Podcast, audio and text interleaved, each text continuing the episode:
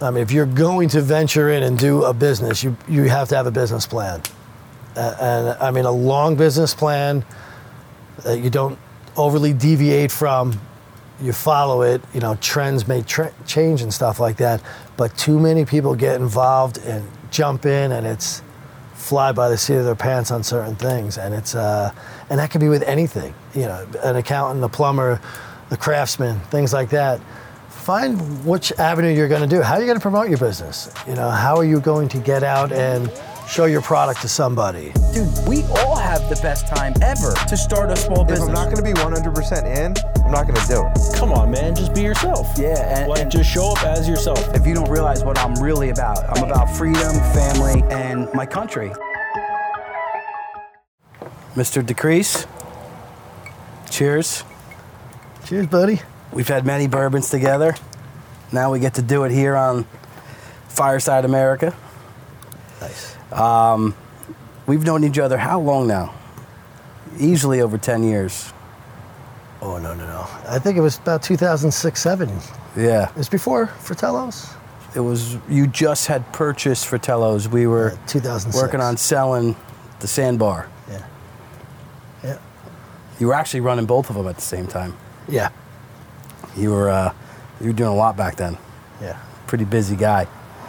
And you gave me an opportunity. You uh, had some financial stuff going on, and you said, "He's a young guy, you know. He seems, you know, like a go-getter. Let me give him a shot." And uh, we built a relationship from there, and I appreciate that.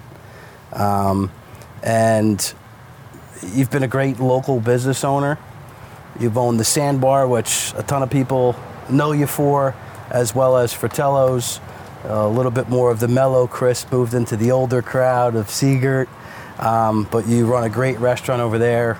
Um, you know, the enthusiasm that you put into it is something that I uh, don't, you know, look over or look past. You know, your Halloween events, all the stuff and the decor you get out for all the different holidays, um, the marketing you put into your business, the, you know, relationships you build with the people who come in and spend money with you. So as a local guy, you're somebody I love to have on, and I appreciate you coming. Thanks So for having cheers. me. Cheers, buddy, again. So grew up in Leonia, right? Yes, North Jersey. North Jersey. Yep. About what age did you move down here? Um, graduated high school 85. Went to school in Boston, Northeastern University. So, That's how you became, unfortunately, a Patriots fan. yeah, yeah. Uh, Patriots and a Red Sox fan. So it's a five-year program up there. But like everyone that goes to school in Boston, you kind of you stay up in Boston after that. So I was running big nightclubs up there, big places like Jenkinson size, big nightclubs. And uh, that's a whole different business than the restaurant business. Yeah. it's, it's cutthroat. You think you have friends. It, it- you know, everyone's looking out for themselves, though, the nightclub business. So I knew that wasn't something I really wanted to have passion going into, but uh, it was a good job for a kid getting out of, out of college. So Taught you a lot quick. it, yeah, it was re- real good.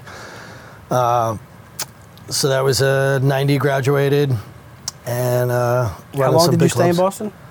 11 years. 11 years. Yeah, until 96. So you were how old when you moved back? 29. 29 years old. Yeah. Yeah. You had some fun in Boston, became a fan of their teams, Yeah, yeah. ran some restaurants, Yeah. came back home. Did you already have the sandbar in mind? Now, my brother and stepfather owned the Brielle Yacht Club, which was where the sandbar was the little restaurant uh, on Now the Pig and Parrot. Yeah, now the Pig and Parrot. And uh, we used to always, every time we'd come down in the summer, we'd eat at the uh, the restaurant, and actually it was more of just a bar at the time. And I would go back and run the nightclubs in, in Boston, and uh, I had some great owners up there. Uh, they really put the trust in you and running their, their clubs. They didn't even live in Boston; they lived in Manhattan. So Wow. everything at that time, I mean, you're, you're going back to the early '90s. What type of revenues were they doing in those types of clubs? They were doing about uh, at that time four to six million. Wow. Yeah, the Boston club was doing four million and only had a temporary liquor license for like six months out of the year. It was weird in, in Boston because it t- just took a process of getting approved. And then we opened up a club out in Worcester, Worcester, Mass, and right off the bat, this little blue collar town, little city, six million dollars right out of the gate. And they took me from the Boston club, sent me out there. You're running this whole thing. No supervisor, no one above you. Uh, the general manager that went back and forth, but and every day these guys would dial in. How come you sold, you know, 57 Budweisers one one Monday, but last week it was 75? Who's stealing from us? Like Now, were they, that part of a large in. group? No, It was just those just clubs. those- just and what did they do prior to? Were they investment one was an attorney, one was um, um, owned pro- tons of properties, and one was a construction guy. So the But that's pretty impressive that they were able to work remote Yeah. at that time back then, and Yes. then just and just Exactly. literally work off a spreadsheet. and this this Dolphin software system that they just dialed in and could see the numbers, and it was incredible. It, it was just great how they, you know, could oversee the business and communicate with you on it and uh, hold From you afar. accountable. And from there, you know, they, I helped open up, uh, you know, Danbury, Connecticut, Fairfield, Connecticut, and then I ultimate goal I wanted to go back to Boston, but they kept me in blue collar Worcester, and then that's when uh, I was approached from this outfit, uh, some guys from Bose, the uh, sound systems, and they were in all the time, regular customers. They wanted to exact mirror the Boston Billiard nightclub and put it across the street from uh, Colorado, uh, Denver Airport? No, the Colorado Rockies All right. yeah. because the the Boston club was right across the street from Fenway Park. So they wanted to do that exact mirror thing, and I had all the information. Who we got the matches from, the glassware, uh, all our marketing strategies. I have all the numbers. So they were just like, we're taking you, giving you small percentage of the business, you're running it out there. So my dad and I flew out to Denver, you know, a whole bunch of times, everything, and it just it cost a thousand dollars to buy a liquor license out there. It was nothing, and it just at the eleventh hour, uh, we got beat out on price. So then I went back to 1995, back to Boston, running the place. Now a little less enthusiasm, and then that's when my brother approached me and said, "Hey, you know the sandbar that we eat out at, you know, every summer, uh, out of business again. End of the season, closed up. And they had owned the property. Yeah. Yeah. And my brother had owned the property. The, the people were just leasing the building, the liquor license. So he's like, let's take a look at it. And, you know, at that time, honestly, it was a few hundred thousand dollars to own a liquor license and lease this property that was ready to go, but was strictly seasonal. Now So- you're a young guy. You're you're going into this. 29, yeah. Thankfully, you you have your your stepfather's help a little bit, and uh, not that he was easy on you. Yeah. And um, you know your brother obviously was was partly owner of it, and they just said, "Hey, here's the keys, Chris. You know, do what you did up in Boston here." Yeah. What did you immediately think needed to change in the sandbar back then? Well, it was one of those, you know, things. It was a passion, like to open up your own place. So, you know, as every young business owner, I'm going to live there. I'm going to sleep there. I'm going to be there every day and night. I'm going to do it all and this and that. So, uh, it was my complete, you know, business. It was, my brother didn't have anything to do with it. Uh, my stepfather was a st- strong, strict businessman. I will come in, I will pay for my dinners, you pay the rent the first of the month. There's not going to be any buying me this, you're late on that. It's we're strict. So, I, I, you know, I think that was a great idea to do because it really Forced you to take it serious. yeah, take it serious. And I just remember, you know, May 16th, uh, 1996, we opened up.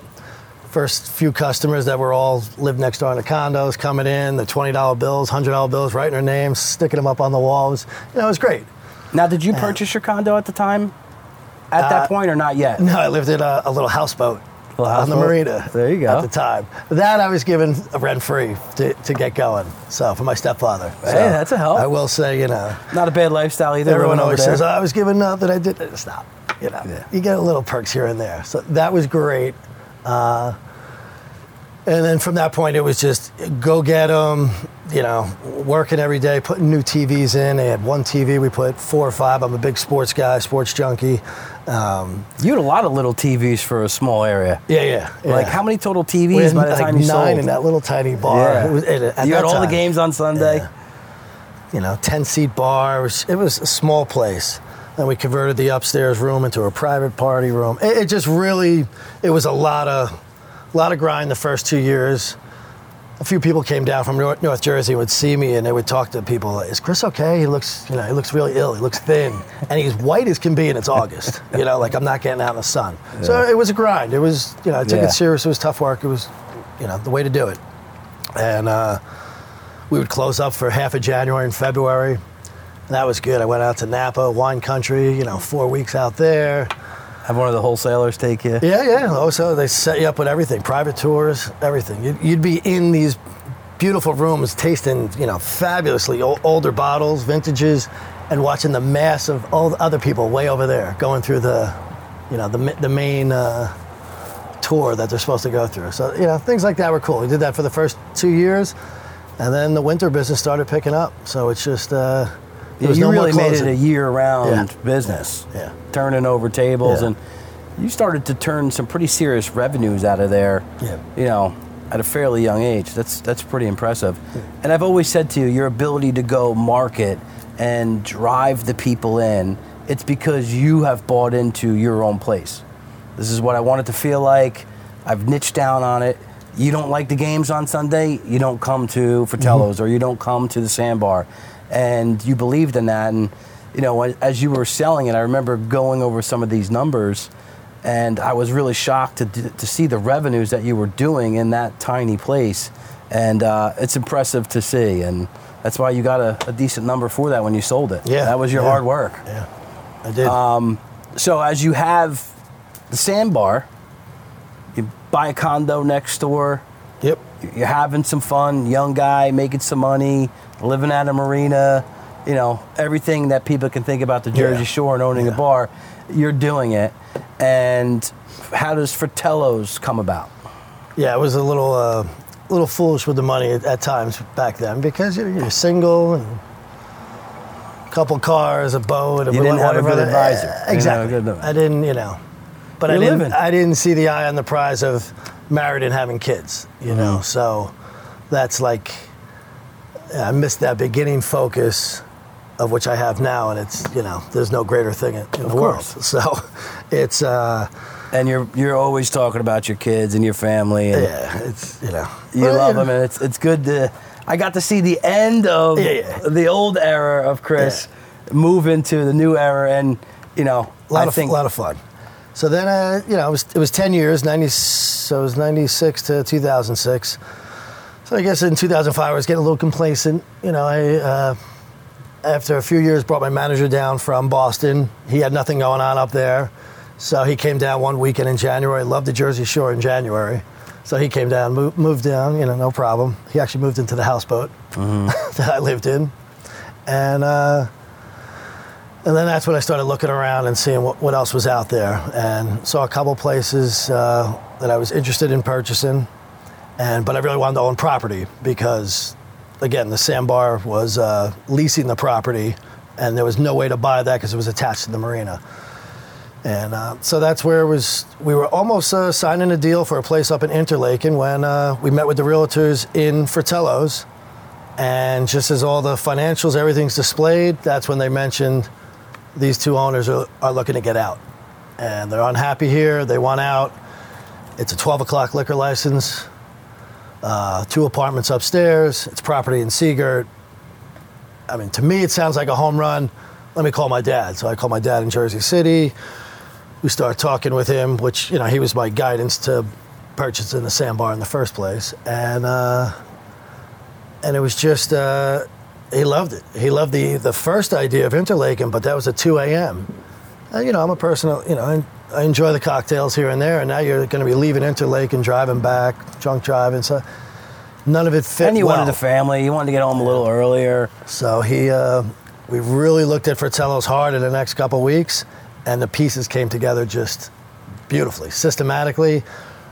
And when we closed in uh, June of 2006, it was literally turnkey.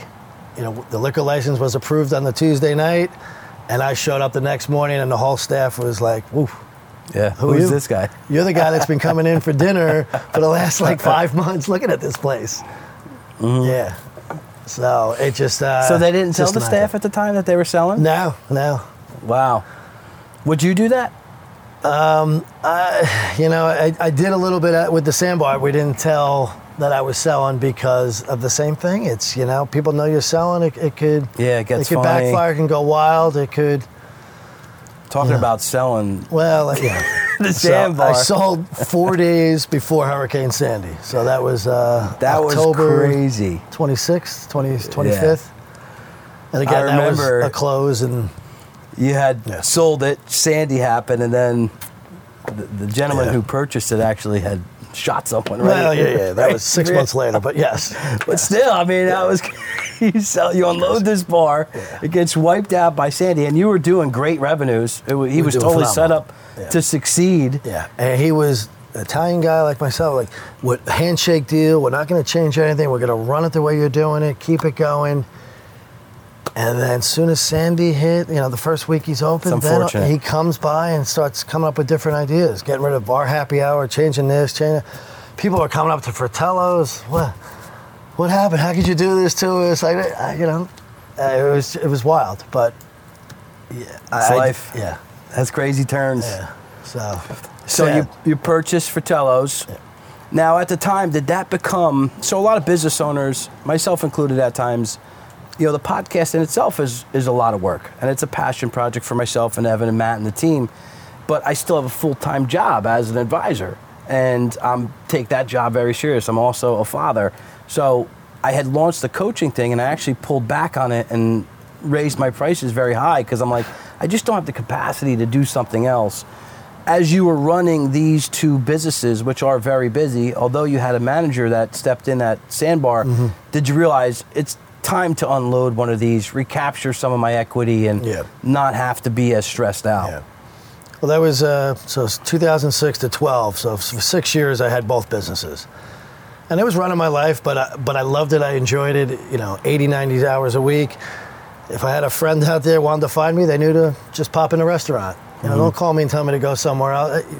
You want to hang out and bring bring the whole crew this way, and we'll we'll have some drinks. But I got to be here.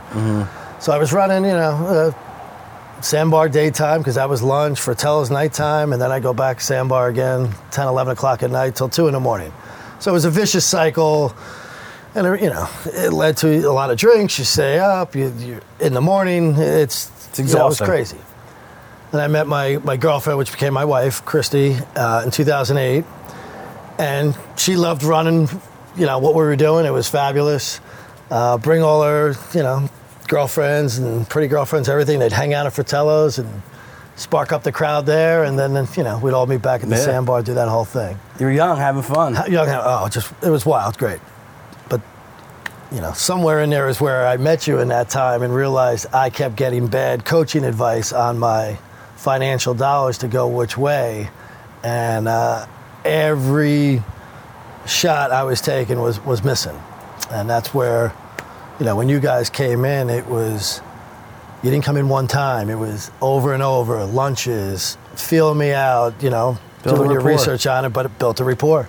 And, you know, built the, that's the trust with you. And we really started looking towards what we can do for the future. And think about your, and kudos to you at the time, as I've been able to be blessed to go get my eyes on these other successful people like Mm-hmm. you's businesses. I've learned so much since that time, but way to, not that you had an ego, but way to swallow your pride and say, hey, we'll get you. Yeah, it is. Look, it's a big bug. here's what I have going on. I feel like I should be doing better than I am because I have these two businesses running at full steam. yeah. What am I doing wrong here? Yeah. And to just and we had that conversation back then and I said, "Chris, why do you think some of these older people in the area wouldn't give me the same opportunity?" And I think you had said something along the lines of, you know, you know, it's ego. You know, if they don't have a perfect setup, or if Mm. you know they don't make the money they portray that they make, maybe they don't want you to know that as a younger guy. Yeah. Um, so again, thank you for that and having faith in me. And we've had a long relationship. It's not always perfect. Sometimes we have to yell at each other, and um, but we're always focused on the end goal, which is family and financial freedom. And um, you know, as you continue to become a, a husband, uh, with, and shout out to Christy for dealing with you, and then a dad. instantly, even as a younger guy who was observing, I always tried to put people around me that I could pull down different positive things. And you got you were somebody that was in business, running, knew how to network, but there was a switch that happened when your your beautiful daughter Charlotte was born. Yes. Uh, what what changed in you? What changed in your your restaurant and how you were working? Talk about that a little bit. Yeah, that was. Uh, so she was born actually Memorial Day weekend. So, you know, being born on a Thursday or Friday going into Memorial Day weekend, and it was sunny, gorgeous that weekend, and I'm at uh, uh, Monmouth Hospital up there in Long Branch, and you know, just looking out the window. We got a new newborn here, and literally we're in the hospital for Memorial Day weekend. I'm not at either restaurant, you know, trying to help the sales and Yeah. generate and everything. It was just uh, it was it was wild in that sense. So then we go back home and realize that this is this is a whole change from what Different everything world. else has been going on, and that's when it was just a switch that it's time to to move on. You know, the sandbar. It's focus on Fratello's. We own the property, a couple apartments upstairs, and uh, always had a lot of people looking at the business, um, wanted to buy it. I mean, it's waterfront. It you know, it's a great spot on the marina. And then uh, peeked around on a few different people, and uh, that's where I met the you know Lou, the Italian guy. That was just. It seemed at the time just it was a great handshake deal. It was going to be easy easy to put together, which it was. And then him running it, that's a whole other ball game. But um, yeah, it was just time time to sell and focus on uh, the family. And, and Fratello's, you know, right off the bat started that. You know, not being open for lunch is a key thing. So Yeah. I had a lot more family time that I would not have had if I had a kid when I was 29, 35 or something like that. So Yeah. get them on get them on the bus. Yeah. Cook them their breakfast. You know, go see their game at two o'clock. Yeah, it, it really it's uh, great, and uh, you know, so that was. Uh, she was born 2011, sold the Sandbar 2012. You know, seven months later. So And at the time, without going too crazy into your financials or your world, but you had again, and this is you know a little homework for the show. This is about a young guy like me who's trying to better himself. This is free information, and I want to give nuggets. But a lot of people I see all the time, you know, they get making some money in their business, and they don't even have enough chips stacked away. It's always, I want more, I want that return. And you had purchased your condo, which you lived in and worked out for you mm-hmm. at the end of the day. Yeah. But you had the condo, Sandbar, Fratello's. You now are having a family. You purchased a home in Brielle. You had a lot going on as a young entrepreneur, a business owner. If you were to look back, would you have pulled back on some of those money moves back then? yes, Yeah. absolutely. There was, you know, it definitely could have used a little more, uh, you know, financial planning guidance on that time, but you know. Kudos to you. Thank God you came into my, my life at that time to just help with, you know, a focus, a plan. You know. execution. Yeah. The but at that time, like the guy who is now in that spot, he's Mm-hmm. his his company's doing good revs. He's paying his employees. He's pocketing what he needs to go home and do what he's going to do. He feels rich, right? Mm-hmm. Yes, yes. The guy that's now looking to go deploy into real estate right now in this economy or do something separate from his business alone, what would you say to that guy in cautioning him or her? Yeah, don't overextend yourself. I mean, that's really the, the biggest thing of, yes, it's a great deal to purchase that next building or that other real estate, but overextending yourself in these very untrying times. And it hasn't been just now the last couple years. It's, it- you know, it's been unsettling for some time where that's where you listen to the old school dads and fathers that have built it and, and moved money around and stuff. They, they've learned from mistakes. They've, you know, It's My a step- contraction. yes. The contraction of money supply just shrinks, and now all of a sudden, you know, it's good to be lever because the system is built off Mm-hmm. of leverage. But if you're, to your point, overextended, Overextended, yeah. you know, now all of a sudden that money supply shrinks up. People aren't walking through your doors. People aren't purchasing Mm-hmm. your product or using your services. Now you have to go bankrupt, or now you have to try to find some other money, bring on new investors, you know, get loans. Banks love giving us loans for money that we don't have. That's why I'm a big proponent of life insurance, borrowing money you, you do have. Um, and I think a lot of people at this point, as a business owner, and I think in the current times, it's a good point to make, they should just sit on the cash that they have and build a war chest going into these times. Because as I've worked with you and many other business owners who are successful, you hit those snags. Think about all the contractors. Think about the real estate world in 2008. It crumbled. Crumbled. How many people thought they were, you know, worth 25, 35 million and instantly they were broke because they didn't have any tangible assets. They didn't have the collateral or the cash. They were just levered to the hills. Um, I just wanted to touch on that because it's a topic that's been coming up, and Yeah. we actually talked about it today. So you're running Fratello's. Things are going really good. You have your second child. Your your pride and joy. I know they both are. Big E. Um, tell us a little bit about your son Everett. Everett's, uh, you know, he's that, that typical boy of beats everything, makes a mess of everything, but still a little mama's boy too, though. Oh, yeah, still sweet. Yeah, yeah. You know that that is the advantage of uh, my wife staying staying at home as a stay-at-home mom now, and uh, you know we talked about that right from the from the beginning. Uh, she used to own a dog grooming business Right in Brielle as well, right? in Brielle as well, yes, and that was a big attraction to her when I first met her. Her business mind and like go getter. It was you know she ran a business. She owned a business and was accountable and successful. And it was just great to see. We went through the, the problem recession that we talked about, 2008 9.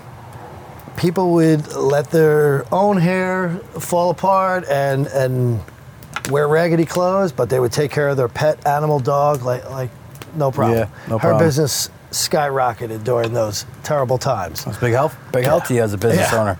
Meanwhile, at the restaurant, people are, if they always drank Budweiser, if Miller Lite was on sale that night, they'd make the switch Mm-hmm. to Miller Lite, which would, you know, you would never see in NASCAR and everything else. And that adds world. up. That's a compound crazy. factor. So it was, uh, it was a good mix between us that way. And then once uh, Charlotte was born, you know, 2011, uh, I sold the sandbar. She decided to sell her business.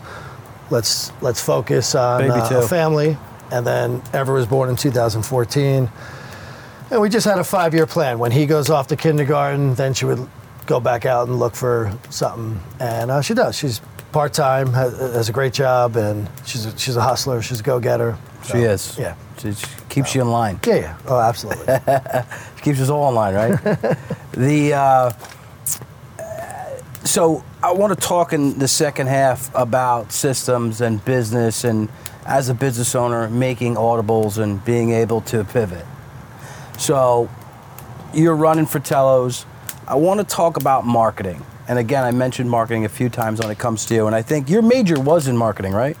Am it was correct? finance, but I, I really feel that, you know, a marketing degree was my my my play, my forte. forte. It was just, it, you know, I watched what other places do, and it's some things you just shake your head and you can't wrap your head around it why, why they're doing such a, a silly job on things. Yes. So maybe that's attention to detail, maybe it's vision, but you mm-hmm. definitely have a creative mind.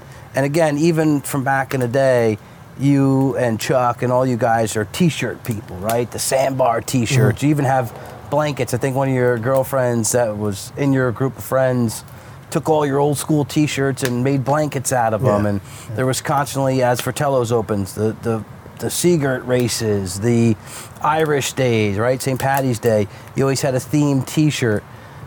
What has changed and what has stayed the same from 20 years ago in marketing a small business, particularly a restaurant, to 2022? Oh, it's you know social media. You know, back back then it was the local newspapers and the Asbury Park Press and like you know little stuff like that. You got to get your name out, radio ads, different things like that, dribs and drabs everywhere. Um, which I have great contacts through through the radio stations and stuff like that. But again, it's I know in my car I listen to you know the XM and Sirius and things like that. So I'm Or not sure phone. if that's where it is. Cable advertising. So it really is that focus on, uh, I believe, two avenues. It's the social media and being out in the town, being the public figure of your restaurant on every charity event, um, anything to do with your community, uh, the Chamber of Commerce, uh, you know, any event like that. I've become as a small business owner the face of the face of the restaurant. You know, I'm just at every single event, serving the food, uh, talking to people. I think it goes a long way, and I. It's one of the things I've observed about you for years now is, you know, not that you're above it and you feel like you don't have to do it, but in a sense you don't have to do it anymore, right? No. But you're still going to Barlow's Christmas event with Yes. the chamber. Yeah. You're still going to different golf outings. And actually, Evelyn just sent me another bill. It, somehow it's been going in the junk mail. I guess it was a golf outing for like three years ago. I got this bill for 300 bucks. She probably thinks I'm stiffing her. but all the, the chamber stuff that you have done, It's, right? You got to do it. everything the It's- charity pine belt this that your face is everywhere and then you're not being cheap. There's a lot of local Mm-hmm. restaurants as you're going to these kids cancer golf outings or booster clubs. You know someone's throwing a $25 gift card or $50 gift card Fratello's $250 gift card i'm taking you to Uh, jason not, not 250. yeah, I'm, yeah, I'm whatever. Pull it a little bit. might have been 250 in total that you gave out. Maybe it was No, it- it- 100, you're 100, right. and a 50. Um, going to Jason's Dream for kids, you know, Yeah, buying, that you was know, great you know, a did that. foursome for the families that were going through tragic thing. Mm-hmm. You were never afraid to be generous and really believe in that whole concentration. So I give you some credit to how I built my business. I was always a believer of that. I have done that heavily in my world, and I fully agree that that absolutely still works alongside of social media. Yeah. I know in some things, you know, being going to every chamber event, you know, I'm part of Brielle Chamber. I've been Manasquan, Sea Girt Chamber, the uh, Jersey Shore Chamber is a great, great chamber uh, to be a part of. A lot of times it doesn't always generate that business right then, but it's, you know, the facing facing the crowd. You're, you're always there. You're supporting. It's you know, it's community. It, it's important to me. I, I enjoy it. I like doing it. Uh, again, for a restaurant, it's sometimes different than Other avenues, you yeah. know, definitely other avenues. But uh, you know, it hurts if I miss one of those events. I, I really, I do like Yeah, them. you like I 'em. enjoy them. Uh, See old friends. yeah, and they, they come to you on certain times, like, hey, I know it's tough times after COVID or after the recession. So we got to ask for a gift card. I'm like, it's fine. Yeah, no problem. No problem. It's it's a fifty dollar gift card, seventy five, whatever it is, but it's it's still going to bring business in, but it's community relations, and you you have to have that if you're a small business owner, and again, it's you know especially some of the avenues that we're in, I I, I believe it's important. What would you tell a guy who's a plumber to do, right? He's not in the restaurant business. He's not going to go and sit at a buffet line at a Christmas event or go provide trays of food for a charity event. What would you tell the plumber to do in a sense of how you built relationships and how you drove asses in the seats to your restaurants? I mean, he still can attend every single event. There's there's going to be a problem with someone's plumbing at one time, and they're going to mm-hmm. need need help, and you know whether it be their home or entitled their kid, business. though, to a young entitled kid, I- I'll be very mm-hmm. flat honest, and I've told you this in the past. I've said it to people like Evelyn, who do an excellent job, her and her daughter, running the Jersey Shore Chamber. It's you as a young guy, you come into this field, and it's you got clicks already, right? You got these people who are older. It's true. This the three plumbers who are here. They're Yeah. friends with Steve, Johnny, and Chris. yeah, yeah. And that's that's not a shot at any of it. No, I know. But for the young guy coming in, especially this generation, if you could put yourself in that shoes, because they're now, you know, I've been in business now 15 years, so they're 15 years younger than me, which is crazy to think. They're 20 years old, Mm-hmm. coming out, they got that entrepreneurial spirit. You know, what would you say to encourage them or how they would switch their attitude or approach in doing these community things? Uh, you know, I it's tough for me to change that, whether it be I started young and it's old school, but I, I still believe in, you know, creating those opportunities. You know, maybe that one chamber is not not the avenue. Maybe a different one is, or there are other small business groups that get together, and you have you know mm-hmm. young professionals and different groups like that.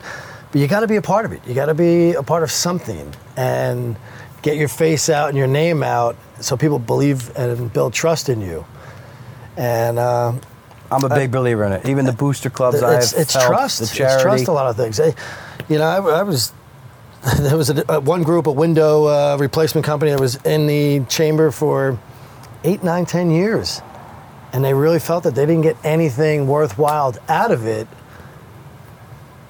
And then I had to replace all the windows at Fratello's in the apartments upstairs, and it was a twenty, twenty-two thousand dollar job. And it was the year that they actually backed out of the chamber. They weren't in it, but I still called them. And uh, they came and did the windows and stuff like that. So sometimes it doesn't always pay off right then. It might be down the road, but it was building a relationship. And they'd also, you know, You don't have to spend you don't have to spend all your time there, No. but just dip your toes in it. Yeah. you know, be involved a little bit. Yeah. Show up, show you your can't send people. You if you're can't a send single people. business owner, it's you. Cannot send people. And sorry, it's not a 30 hour a week job. It's you, Yeah. you know, you got to make time for it and, and do certain things. So moving along, as a business owner in itself, you have staff, right? Mm-hmm. You have chefs, you have sous chefs, you have waitresses, waiters, bartenders. Tell me how it has changed from again 10, 15 years ago to today with staff and some of the struggles that I know a lot of business owners are having. Yeah. There has been uh, tremendous struggle, struggles with staff, but this year, now that we're, you know, coming on like the third phase of this COVID thing, we actually have staff. You know, the college kids are back working. Uh, all the high school kids are coming back. I think the parents are doing a very, very good job of pushing their kids out to say, hey, you know, Go do something. yeah, uh, yeah. uh, Understand what a what a paycheck's all about.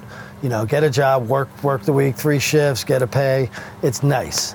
Uh, it wasn't like that last summer, where the money was a handout and you know government was doing their thing, which was all wrong. And uh, it's teaching these kids value, and it's it's teaching them something about you know people, connection, getting off your phone. You're actually walking around in my case, a restaurant. But if you worked with a plumber or something, you're, you know, you're Communicating with the customers, Yeah, you're your the gopher. You're going things. Get off the phone. You know, Mm-hmm. it's you, you got to see what the real world's all about. And it's not going to be maybe my bus kid. It's not going to be his job when he's 20 years down the road. But you're seeing what work is, how to interact with people that are some, you know, big time people and stuff like that. And their eyes open up to things. And when people acknowledge them, I mean, you know, you acknowledge a 15, 16 year old kid and say thank you for doing something at a table. It goes a long way. Yeah, it's impactful. And uh, a lot of the parents have said that to me. They, you know, they come back and, you know, very grateful at the end of the summer that, that their kids did well. Uh, you know, they, they, They learned, they yeah, made money. they did. Yeah, they really did. So, you know, Another th- thing, giving back to the community. yeah. You know, investing your time and energy into Yeah. coaching up yeah, some there were, kids. There were times years ago I would never hire people that I knew because then their son or daughter would be lazy, do a terrible job, and then, you know, how, is this relationship going to end? yeah. but a lot of that has changed. You know, I, I think it's also come with ex- experience, spending more quality time with individual people, teaching them, instructing them. Uh, a lot of kids come from wealthy families. They don't know how to use a drill gun. They don't know which way is what. And then that's where I have to go. You know what? I'm a dad.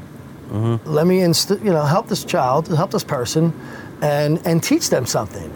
Because hey, his dad is making millions. It's great but I'm going to help this. And the, the one example was when I, you know, helped the kid with the drill gun and stuff like that. I go, you're going to go, go to college in two years, and you're going to, a girl's going to ask you in the dorm room next door to hang a picture, and you're going to be able to use that drill gun and hang a picture for her, and you're going to be a rock star. so he laughed about it. I told his dad about it, and it was great because it's It takes it takes a village to, to raise a Yes. kid, they say, right? So, everybody yeah. plays a role. yeah. So things like that are are fun when you when you help things, you know, people out like that, and Yeah, it's cool. good stuff. So COVID hits. Talk about COVID, Yeah. right?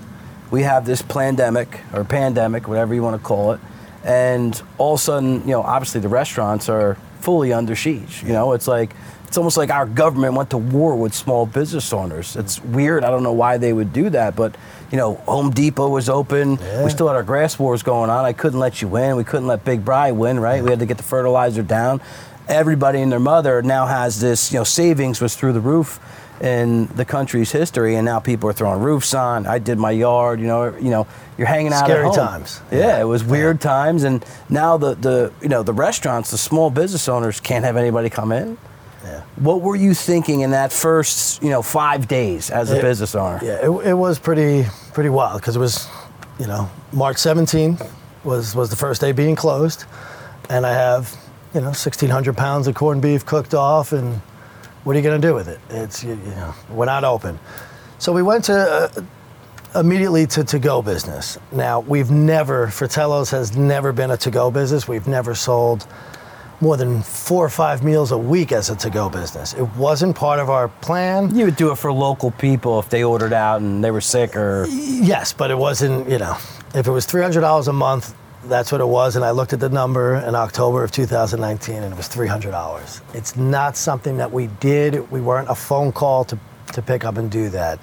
You had to make the adjustment, but it wasn't just that simple. It was, you know, I, I, the first couple nights I'm laying there staring straight at the ceiling. My wife looks over at me like, what's going on? And it's like, I lost, lost both my parents um, within a, a year before, yeah, your stepdad, your mom. and my stepdad. So that's three. No phone call to pick up.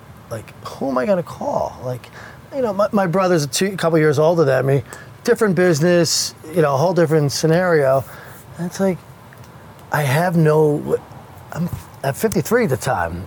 I'm the oldest person in my family. It- very weird, very strange Yeah, not no to be to able turn to. look at and turn to. It was the first time I really felt like, wow. This was is- there somebody on the outside you did turn to? No, actually, no, it wasn't. Yeah. It was just I got to figure this out myself. roll up the sleeves and let's go. Yeah, let's it go to war. was, now, who's going to survive? We're closed. This two week thing is not, it's going to be more than that. Um, who are we going to help? Uh, and that was it. Called the food bank right up. She, and I happen to know the woman because we've done a lot, a lot of things together. And she's like, oh, finally, an Italian restaurant calls. All's, all we're getting is these Irish restaurants that are giving us corned beef to give all the, you know, the homeless and the different people that, you know, hunger and need food. I go, well, I got That's all I 1,200 pounds of corned beef too. I got to give you. So, but it started a relationship and it started, they were also at that time paying like $6 a meal for, to, for all the uh, senior citizen homes and Meals things on like Wheels? that. What's that? They do, like, Meals on Yeah, Wheels? Meals on Wheels, all Yeah. that. So it wasn't just giving free. Well, six dollars is better than nothing. I have to try to keep my staff in the kitchen working. A few guys. You know, everyone knows everything's broken down. If you were working 50 hours a week, we're going to go, you know, 20, 25 hours. Let's try to keep people working. All my key people, uh, servers, were going to be the food runners for the to-go business. We set up the, you know, the curb line out front. Now, how did that work with your kitchen, right? A lot of these, as I've, I've discovered, Curb and Go, uh, Bobby Jones is a local guy as well Mm-hmm. as Wilson, have been promoting this, and it's kind of like a uh, square. Yeah. And they have, you know, your POS system, and then it communicates with your KDS system, which is in the kitchen. And again, Mm-hmm. I'm, I'm, I'm no restaurant expert. As you're implementing an inbound, and again, you don't even know Nope. the, the the the rush that you're about to have Yeah. coming into your restaurant. How did you set up that system? Did you just put a ticket thing in the back and it was, separate just, from? you know your years of uh, being creative. Uh, you know, uh, you made up a, an Excel spreadsheet, a sheet of you know, the item. Does it come with a salad? Is the bread? You know, it was like a circle thing. We, you, know, you had a ten point system in the kitchen. Uh, you know, laminated onto the big table there. It was being creative, just making it happen. You know, I can look back at it now. It's a great story. You can laugh about it. Wow, we did some great things. There was a couple little mishaps. But all in general, yes, no, proud of what we did and what we accomplished with that because During COVID, you brought me some trays of food for my Christmas party. It was delicious. uh, you know, but the to-go business was just something we would never a phone call or a magnet on someone's refrigerator. How are we going to be become that person? Now, I just hired a, a social sidekick, which is a, um social media company, right before that, and I love that uh, these two gals that run this company were, you know, th- they were not scared of the whole mask thing and things like that. They'll, we'll still come out and take pictures. And they came out with the mask, the cameras, everything, but they weren't staying home. So we were doing pictures of our food, what it looks like in a to-go bin. and that's how it's going to arrive at your house. So that's Now, important. why did you think about that? As a business owner, is it the takeout that you receive to your home that you hate? No, I had to survive. I was You just saying, yeah, but, you but, had but to, you, but, that's you, what I mean. You had to get creative. You had to think But you what, were thinking ahead. I want to show people that you're going to get a quality dish show up to Yeah. your door, not far off from what you're getting if you come and sit down at Fratello's. Got to go, yeah, think outside the box. And then I'm following other restaurants, different people on social media, just like I'm sure other people were following. And you're watching some still sending things out in uh, styrofoam and different things. And, you know, you had to, other things cost more money. Those black to go things, you know, uh, Yeah. to go trays and stuff like that. Make it look a little better, travel a little yeah, better. Yeah. Uh, sometimes people would call, you know, garlic bread. Garlic bread doesn't travel well. It- It's bread baked in the oven. It's be gonna sit. It's gonna soggy. soggy. It's, it's, it's just not something. Yeah, not I know I want the it. sale. You're on the phone, but it's really not going to travel well, and you're not going to be happy when it when it gets home. Wow, really? Thank you for that and stuff. And that was, you know, in the beginning stages, I was answering every phone call almost, and the staff was going out. But now it's carrying on for several months and going into the summer. So you had to be, you know, getting more creative on things. And then summer came, he finally allowed Governor Murphy, you know, outdoor, Outdoor seating. seating. Which was also another. You had 35 seats Mm-hmm. out there already. You have that nice old school awning from Fratello's. You actually replaced that in the last couple years. It looks great. Yeah. But you had 35 seats out there already. But they allowed you to expand essentially into your parking lot on the road. Yes. Um, how many seats did you add out there? We had a full restaurant out there. We got about almost up to 80 seats. Yeah. So it was. Uh, and how did that impact your business? Because people love to go outside, especially Yeah. at the shore. but again, you were spending money, which you didn't know you were going to even make next week, you know, and then trying to buy like these lights and things like that. Uh, Amazon, everything's back ordered. Yeah, you couldn't get the chairs, you couldn't get the tables. yeah. You're trying to work with your liquor. I would, you know, find things on um, different websites, and some things were in Philly and Pennsylvania, and drove out to, to pick up stuff, and it was, uh, you know, survival of the fittest. It was, you know, who's going to succeed, and what restaurant people uh, were complaining more, which was kind of funny. We got into some text chains with a lot of text text chains with a lot of owners, 17 owners all throughout Manasquan, Wall, Brielle, Sea Girt, Spring Lake, and listening to the different dialogue of how just like the world's gonna end and this is imploding and things. Yes, we can beat a dead horse, but Yeah. survive. Yeah. two children at There's home, no problems, wife. only solutions. Yes. Let, let, Yeah. Let's figure this out. So, Now, as you change this up, what type of percentage increase did that put on your your bottom line? It had the jumps. I know. As I talked to Sean and Pat, and yeah. Yeah. it was a big jump. It was a blessing in disguise Yeah. because you probably wouldn't have, especially being a little old school. You probably would have been reluctant. You would have been forced eventually, um, but you were, you know, probably a few years out from doing it. Mhm. COVID forced your hand. and and this is a you know now a part of something for, for young business owners and different things. The grass can be greener on the other side. And i was trapped in this. The only chef i had was the only way i was going to live and survive. And he didn't care for doing takeout. He thought it was demeaning to do maybe his food in a to-go atmosphere versus a plate service and uh, I wound up losing my chef after 15 years, right in the beginning of COVID. You know, as soon as June hit. So that was Yeah. March to June. There's another big hurdle to get over or around. Yeah, so that was uh, it was big, and I really got lucky with the chef that I found. And even if you know it doesn't last the 15 years, but my chef, uh, you know, really opened the eyes up of what what can be done in this small space, working together. Talking with him, I've always wanted to do a prep room in the back. Well, if you buy the equipment, this is what I'll do with it. Okay, but I didn't have that avenue before, and the to-go avenue and stuff like that. So it was a lot of, uh, you know, peeking over the fence. What can be done? Now let's run and do it. And, and it's really tremendously helped the business to, to, you know, the whole outside dining and the amount of seats that we got, but being creative. We were, uh, you know, myself and a few other restaurants from that 17 talking.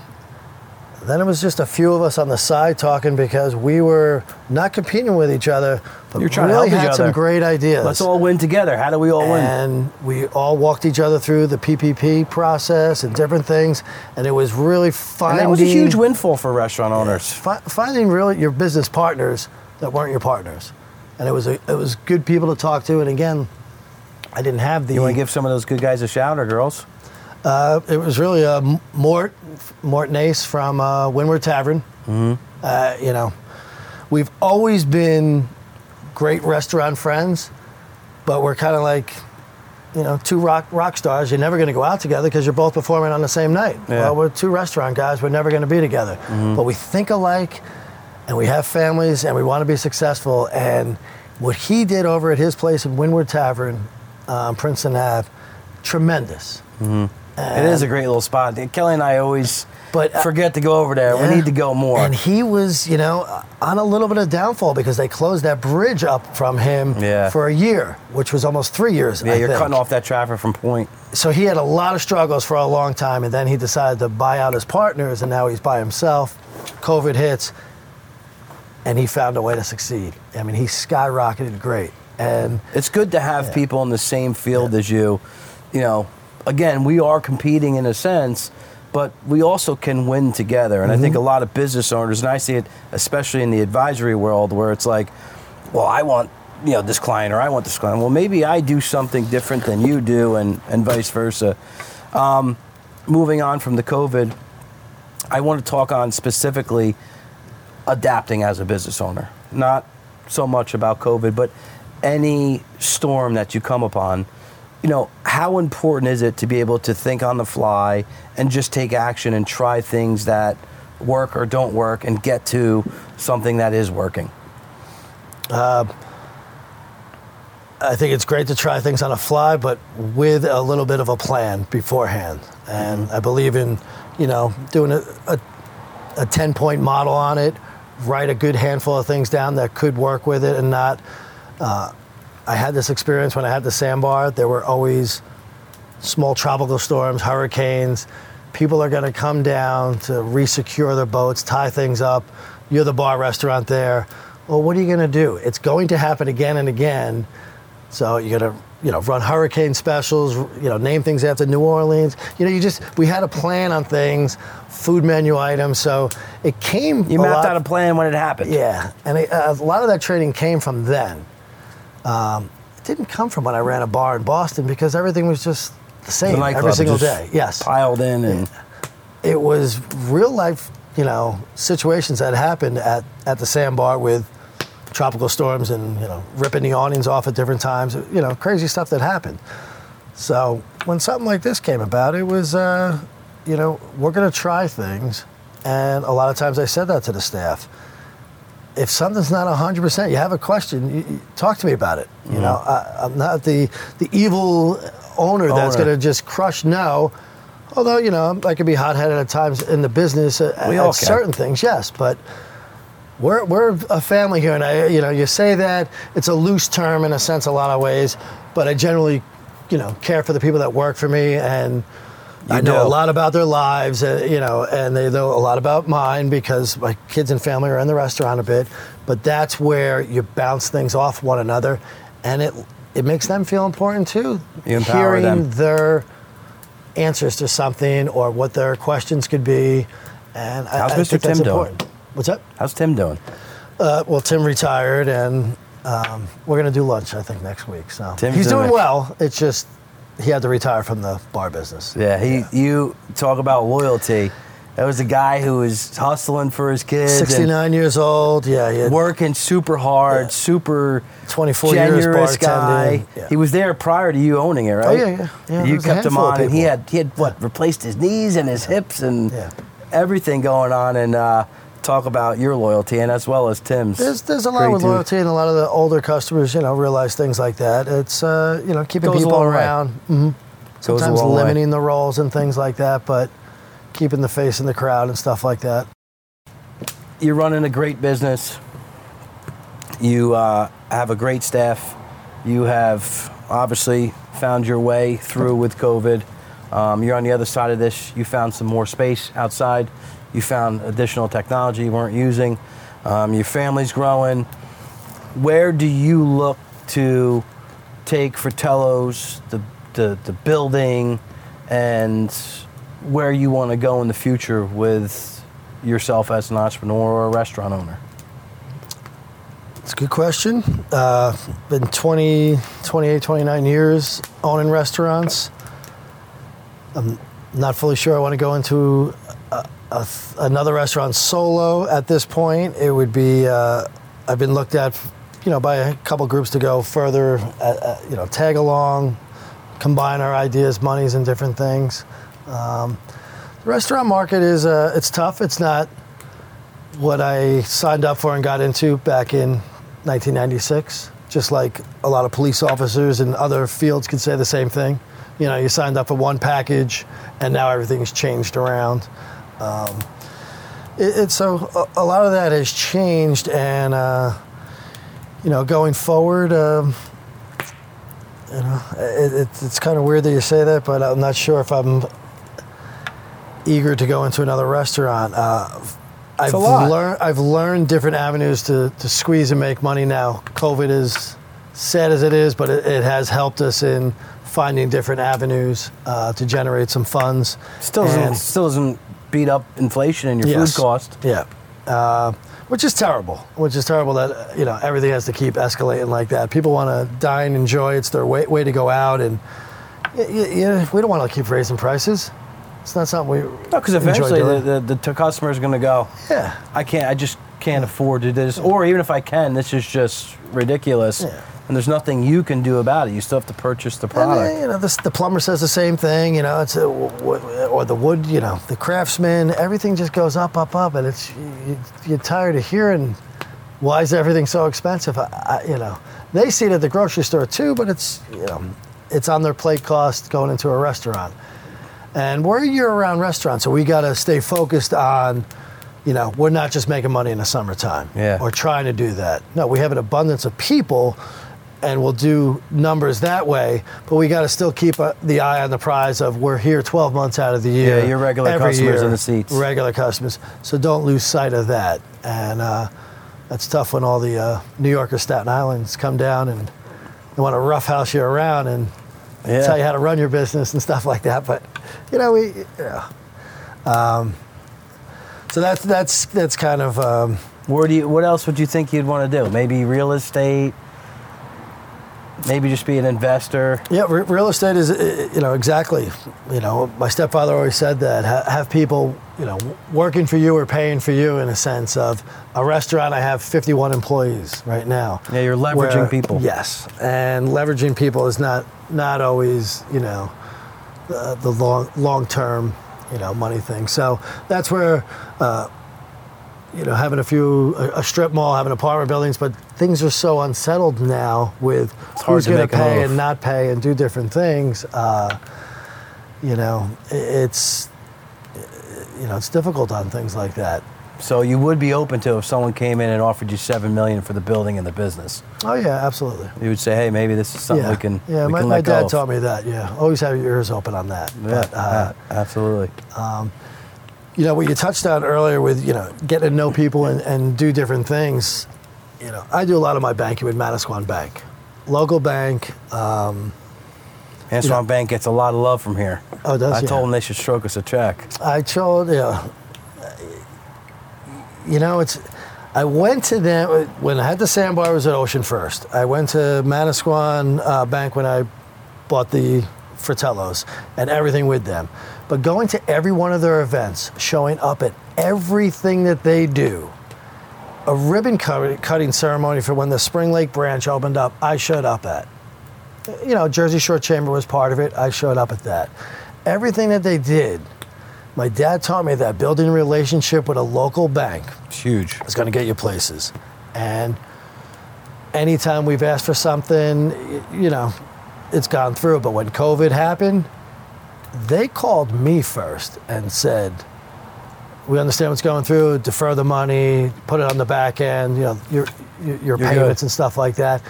So I got to go to my tenants upstairs, and I know a lot of business owners could have done this, but they didn't do this, and got to tell them, don't you don't have to pay your rent these two months. I know you're not working. We'll put it on as you keep paying. Now you could get burned on that. That's fine, but You want to be human in that time. Yes. I'm not having to pay it this month, and you pass it on. And little things like that, I still have the same two tenants upstairs, and they're still paying, and they paid the extra $500 a month It's great. Yeah. added on to it.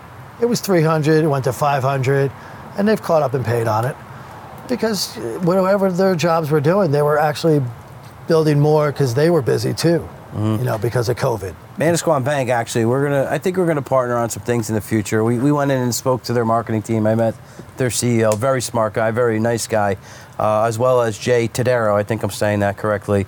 He does all their business financing. Great dude, right out of their home office on 34. Um, I'm a big proponent of that too. I think building Get a relationship. know your local bank. Yeah, and recently I moved over one of my accounts around you know six figures to them, just to say, hey, I'm a young guy in the community. I'm working with business owners. I want to start to build this relationship with you. I remember you actually back then as I was transferring. There was a couple people who had said it to me, but I remember you back then saying, you know, things aren't perfect here, and Manasquan Bank is giving me a really competitive loan to, to get the building or to refinance the building, whatever it may have been Mm-hmm. Yeah. at the time. Um, and that's because of the relationship you have built with them. They see your numbers, they see what comes through your cash flow. You know, when you're having your deposits put into a bank on a regular basis, they get to know your business. You're not Mm-hmm. somebody who's just coming there fly by night. Um, so I don't need to rant on it. I think that is super important for a small Yeah. business owner. But show up, you know, show up to other events, like you show up to a, maybe a chamber event or something. But again, it's getting your face out and and getting to know something as a young business owner or something like that. That's uh, it's important. It'll Yeah. pay dividends down the road. So, at the end, I like to ask a couple questions. First, I want to give two other business owners. They don't have to be restaurant owners, but anywhere from you know all the way up to Belmar and Avon, Bradley, you know, down to however far south you want to go along the shoreline. You know, give me two business owners that you want to give a shout out and give a little quick um, background or blurb on them. I will actually say uh, in Sea Girt, Ray's Cafe. Yeah. Ray's right, right around the corner from us. I mean, a small 35, 40 seat restaurant that he, you know, he bang, you know, gets the food out, bangs it out. He's fantastic because he's a community guy. He is. He's at every event, does everything. You don't go in there. He does the school there- lunches, right? What? I think he does the He school does the lunches. school lunches too Yeah. and stuff like that. You know, it's not just his little footprint there. Yeah, he's he's built guy. it out. Yes, and uh, When I had my office savvy. across the street, Yeah, I, I, I was like, man, every uh, the families, the kids, the everybody's in this little place. It's crazy. they don't go in. You don't go in there and inspect it. It's not going to be Mimas. It's not going to. You're not getting. Uh, I Yeah. don't know, blowing up pancakes with this and that, like Yeah. crazy stuff. No, it, it's cut and dry, simple, but it's very good, simple. Uh, specials are great, but everyone he hires also is local friendly Yeah, and community feel. Yeah, community fields completely. So it's, you know, I, I I eat in there a few times a week because we're not open for lunch, and you know, other customers see me from the Yeah. restaurant. Uh, what are you doing here? You got your own restaurant, and uh, like, Yeah, can I- supporting my can I support like a good friend around the corner? It's Speaking of great. that, how do you feel about the new rods? Beautiful over there. Yeah, yeah, they did a great job with it. Um, two places side by side always do better. Yep. When, when you're the only lonely Drive. place there in October, it's Yeah. you know, you're the only lonely place there. Now that there's two places thriving, it also helps the third place, Reef and Barrel. So the three of us, it's like a little triangle. Hey, let's get some drinks over at Rods at the outdoor bar, a little fireplace. But I want to have a sit-down Italian dinner at Fratello's. You know, And- I would do that. They're a different business, which is great. They're not an Italian seafood restaurant. And uh, they do what they do, but people bounce back and forth all the time, and it's great. It's nice to see it back open. Uh, so yeah, it looks great. We stopped Yeah. over there the other day. Give us another business owner. And I, you know, I crazy bringing up another coffee shop, but uh, that little Shoreport coffee shop right around the corner from me, Nikki, uh, she's the owner of it. She's doing little pop-ups now helping Yeah. other small Yes. business owners. It's Now pretty that's cool. Concept. smart marketing Yeah. for, for her because she's not using her dollars Mm-hmm. to promote promote her business. But on Saturdays and Sundays, from I don't know 9 a.m. to noon, you're allowed to have your pop up Yeah, jewelry, bags, Yes, everything. whatever, clothes. And she tried to do food like a little farm stand, and the town there was something that, that went against it, but she's getting the permits for that because now you, if you add that to it, it, it- you know, it's a whole other avenue. And again, it's not her dollars, so it's bringing more people. But uh, I have too many coffee shops that I you give do love to. No, no, no. But she and Nikki's also not, has. but she built it with personality. She did, and, she has. The, what does she have on the cups? Like yeah. you can advertise your business on the cups. Yes. She didn't do her logo on her cups. It's the uh, the heat the heat sleeve or something. You can put it on that or You're a lawyer, insurance guy, advisor, whatever it may be. uh, smart marketing. Yeah. And that's it. Thinking outside the box, and that's f- for any you know business owner. It's be different. be different, follow what works. You know, uh, all of our restaurant but, yeah. guys, we follow. Yeah, I I travel. I do different things. You see what other people do. Wow, how can this work in my restaurant and do it? Maybe spin off a little bit, but don't be afraid to steal other people's ideas and make it your We own. all steal each other's ideas. Yeah. Yeah, and it's uh, you know, Bang Bang Shrimp came about one day, and everyone does some type of a hot spicy shrimp, and it it works. Yep. So it's just little simple things like that, but you know, Nikki around the corner, she's just she's done a great job. Other things tried to survive in little town of Sea Girt. It's not much foot traffic.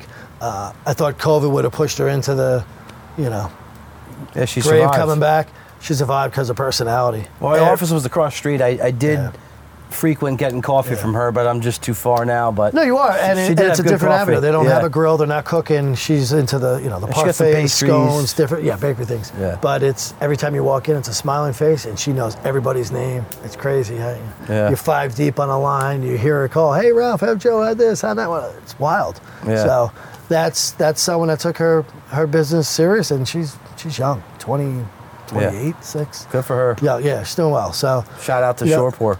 Well, it's just you know, yeah, exactly. But being smart in your game. Two people, too many people just j- jump in and think it's open up a restaurant. It's gonna Yeah. come wild in. It's easy. And that's one thing I always say. Like when you get your restaurant, then you try all those great Yeah. ideas you tell Let me me know about. how it works Yeah. out. So, so closing this out, what's one thing you would say to the young business owner, guy or gal right now, that's trying to launch a business in this economy? What's the one thing, the most important thing you think they should keep on their mind? I mean, if you're going to venture in and do a business, you you have to have a business plan, uh, and I mean a long business plan that you don't overly deviate from. You follow it. You know, trends may tra- change and stuff like that, but too many people get involved and jump in, and it's fly by the seat of their pants on certain things, and it's uh, and that could be with anything. You know, an accountant, a plumber, the craftsman, things like that.